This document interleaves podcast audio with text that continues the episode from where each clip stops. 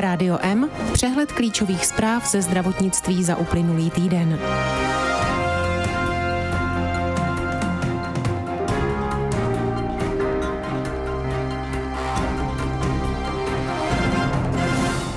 Kompenzační vyhláška dodá do zdravotnictví asi 12,5 miliard korun navíc. Zdravotníci by mohli dostat odměny za COVID v dubnové výplatě. Masarykův onkologický ústav začal k léčbě používat mobilní aplikaci. Z programu React EU jde na posílení českého zdravotnictví po covidu 18,5 miliardy korun.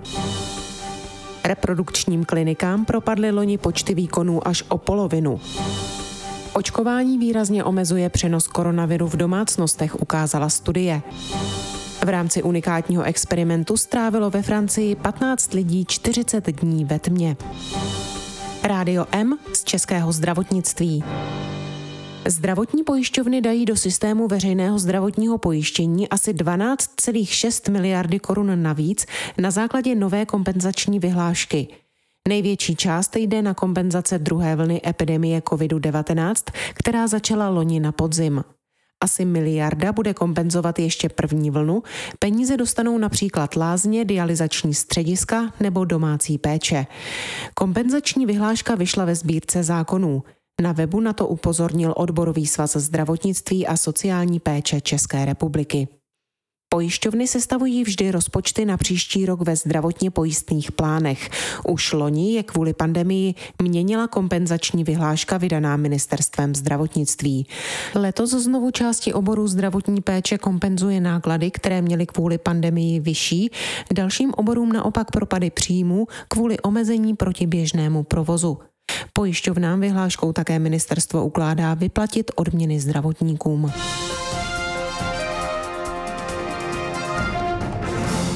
Lékařská fakulta Ostravské univerzity může opět přijímat do prvního ročníku nové mediky. Národní akreditační úřad jí udělil na pět let akreditaci pro studijní program všeobecné lékařství. Za tuto dobu musí fakulta společně s fakultní nemocnicí Ostrava úspěšně a definitivně dokončit naplánované systémové a personální změny. Právě tyto změny a nastavenou spolupráci s fakultní nemocnicí akreditační úřad ocenil. Fakulta začne co nejdříve pracovat na přijímacím řízení pro nové mediky. Uskutečnit by se mohlo během prázdnin, tak aby studenti mohli nejpozději v září nastoupit.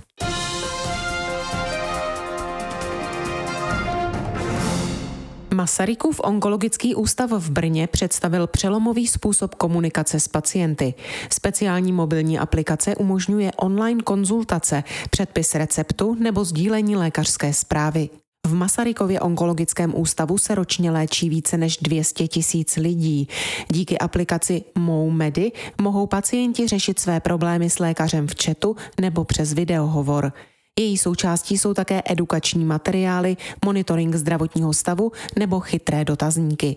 V aplikaci si mohou pacienti také vyžádat předpis receptu nebo domluvit termín vyšetření.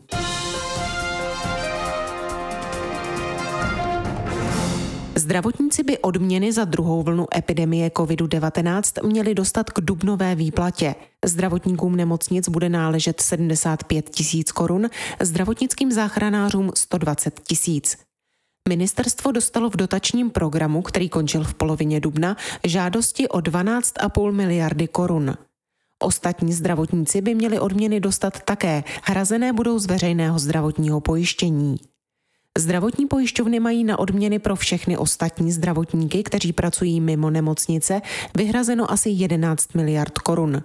Podle Svazu zdravotních pojišťoven, který združuje šest menších pojišťoven mimo všeobecné zdravotní pojišťovny, mohou peníze ve veřejném zdravotním pojištění chybět.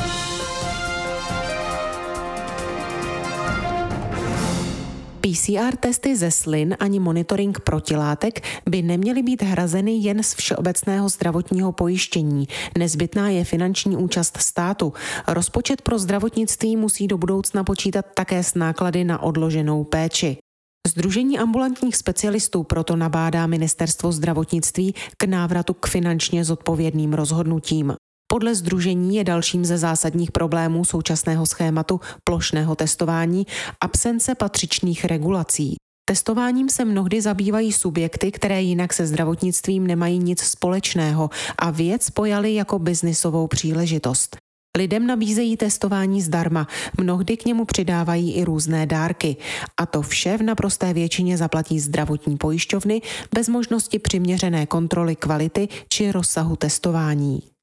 Združení proto spolu s dalšími organizacemi zastupujícími ambulantní péči v České republice vyzvalo ministerstvo zdravotnictví, aby zásadním způsobem přehodnotilo strategii testování, a to vzhledem ke spolehlivosti testů i nákladům, které jsou na ně v současnosti vynakládány.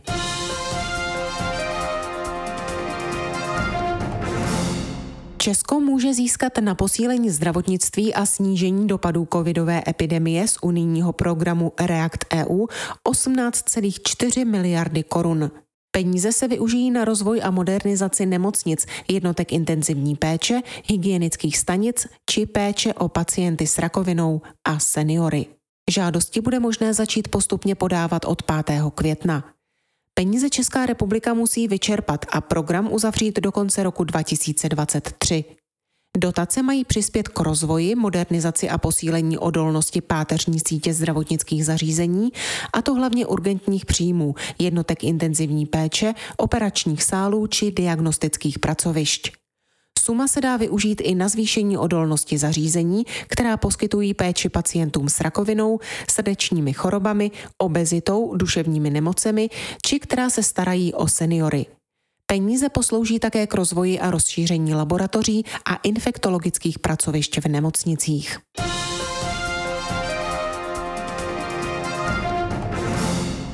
Reprodukční kliniky v Česku přišly o velkou část zahraniční klientely.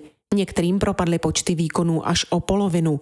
Důvodem jsou opatření proti covidu a špatná pověst Česka při zvládání epidemie. Největší pokles zaznamenaly reprodukční kliniky u klientek ze Spojených států amerických, Spojeného království a Irska. Na druhou stranu ale výpadek loni částečně nahradili české pacientky. Jejich počet vzrostl zhruba o 10 až 15 tento trend pokračuje i v letošním roce. U cizinců bude letos záležet hlavně na dalším vývoji epidemie.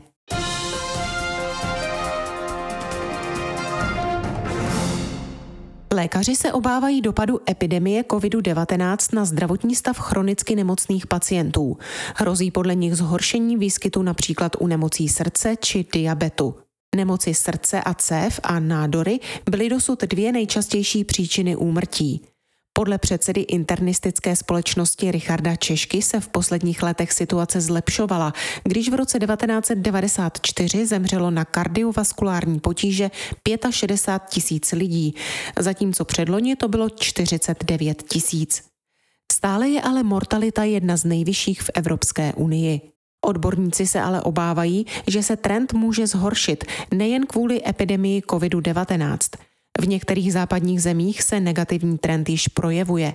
Důvody jsou kromě stárnutí populace také obezita a fyzická neaktivita, které se v době epidemie ještě zhoršovaly. Lidé se také báli jít do nemocnice nebo k lékaři a zanedbali prevenci nebo včasnou léčbu. Tito lidé představují také část takzvaných nadúmrtí za loňský rok, tedy zemřelých navíc proti dlouhodobému průměru, které nelze přímo spojit s nákazou covidem. Podle statistik kardiologů loni v České republice asi o pětinu až čtvrtinu ubylo lékaři řešených infarktů. Rádio M ze zahraničí. Už první dávka vakcín společností Pfizer-BioNTech a AstraZeneca může výrazně snížit riziko přenosu koronaviru uvnitř domácností. Ukázala to studie Anglického úřadu veřejného zdraví. Účinky prvního očkování mohou nebezpečí nákazy snížit o 38 až 49% Anglický úřad analyzoval infekční řetězce v domácnostech a na tomto základě spočítal pravděpodobnost nakažení.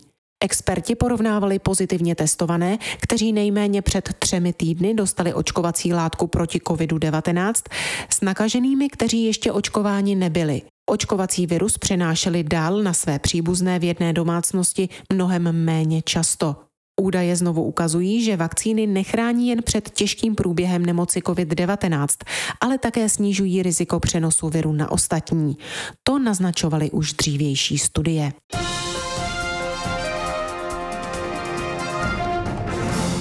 Ve Francii skončil vědecký experiment, během nějž strávila skupina 15 dobrovolníků 40 dní v naprosté izolaci v jeskyni Lombrief. Osm mužů a sedm žen pobývalo v podzemí, kde teplota nepřekračuje 10 stupňů Celzia a kde panuje absolutní tma a neměli přitom žádný kontakt se vnějším světem. Odborníci zkoumali mimo jiné to, jak se bez pravidelného střídání světla a tmy účastníkům mění biorytmus a jak to ovlivňuje jejich spánek, uvedla agentura AP. Lidé v jeskyni neměli žádné informace o tom, jak ubíhá čas a řídili se jen vlastními biologickými hodinami. Podle vědců měla většina z nich dojem, že podzemí strávila kratší čas než ve skutečnosti. Když za nimi šéf projektu den před koncem experimentu do jeskyně přišel, mysleli si, že jim ještě zbývá při nejmenším 10 dní pobytu. Tolik zprávy uplynulého týdne, které připravila Marcela Alfeldy Šperkrová. Naslyšenou příští týden se od mikrofonu těší Marcela Žižková.